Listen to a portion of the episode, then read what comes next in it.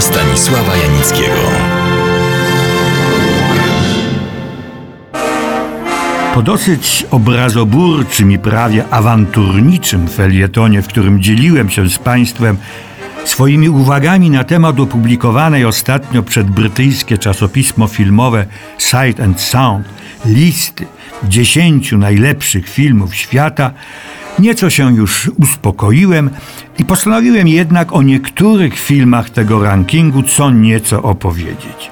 Oczywiście o tych, które warte są przypomnienia, tym bardziej, że zniknęły one nawet z ekskluzywnego obiegu kinowego.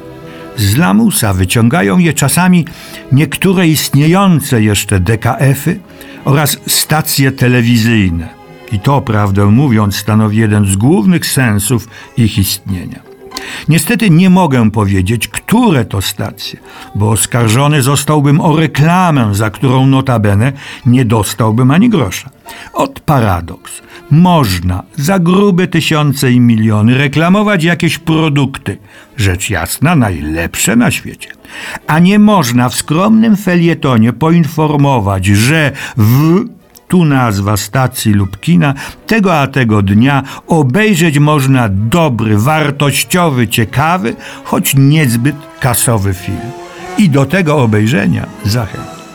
A miliony walczą, prawie z narażeniem swego cennego życia, o to, żeby na ekranach komputerów można było bezpłatnie i bezkarnie oglądać tak zwane atrakcyjne filmy, z względnie dobrym dźwiękiem i haniebnym obrazem, jak to mawiają przysłowiowi Japończycy, no comment. A propos prawdziwi Japończycy.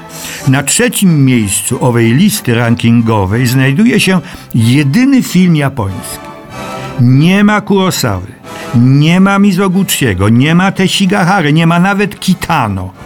Natomiast jest Yasujiro Odzu i chwała Bogu, bo rzeczywiście, jeśli ktoś ma reprezentować ten kraj, tę kinematografię, ale przede wszystkim najgłębszą i najpełniejszą istotę tego kraju i jego sztuki, to dobrze, że ten ciężar wziął na swoje barki właśnie Yasujiro Odzu.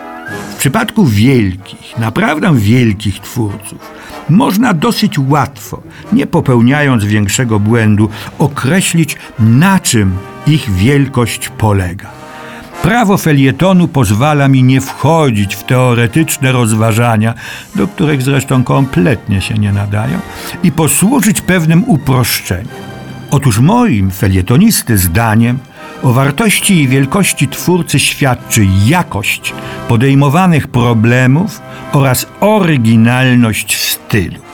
W odniesieniu do Yasujiro Odzu i jego sztandarowego dzieła, czyli tokijskiej opowieści, trzecie miejsce na liście dziesięciu najlepszych filmów świata, głównym problemem jest rodzina.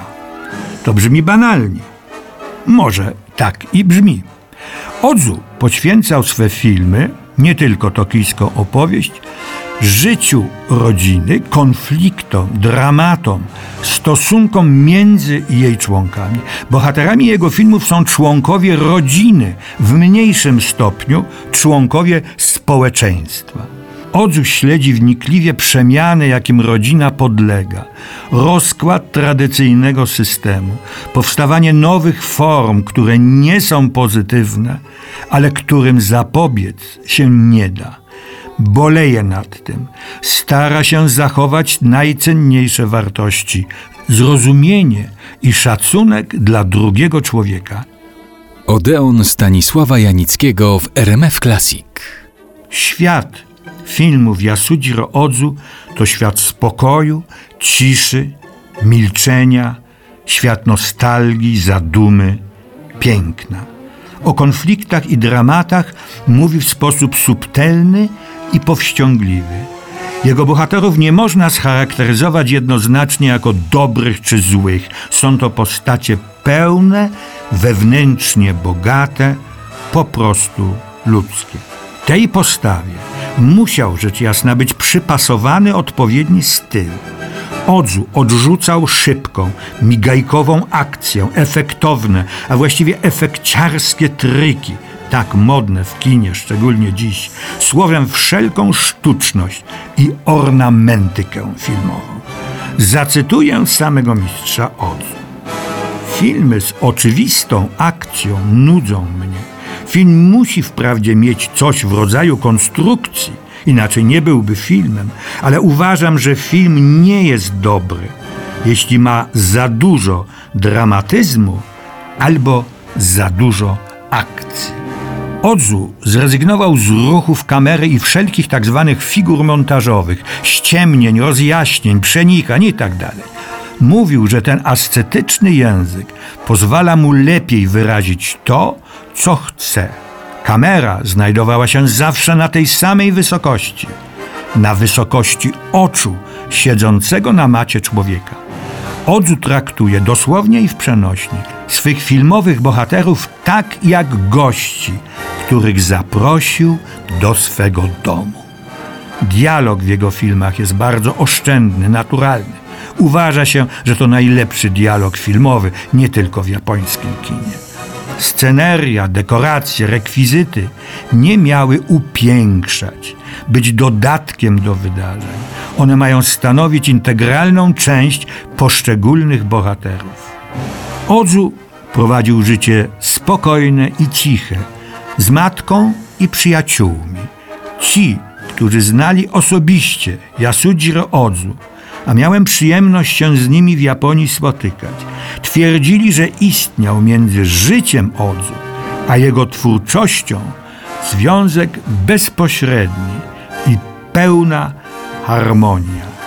Jak to się ma do przewalających się na całym świecie przez telewizyjne ekrany serialowych opowieści rodzinnych, pozostawiam już Państwu do oceny.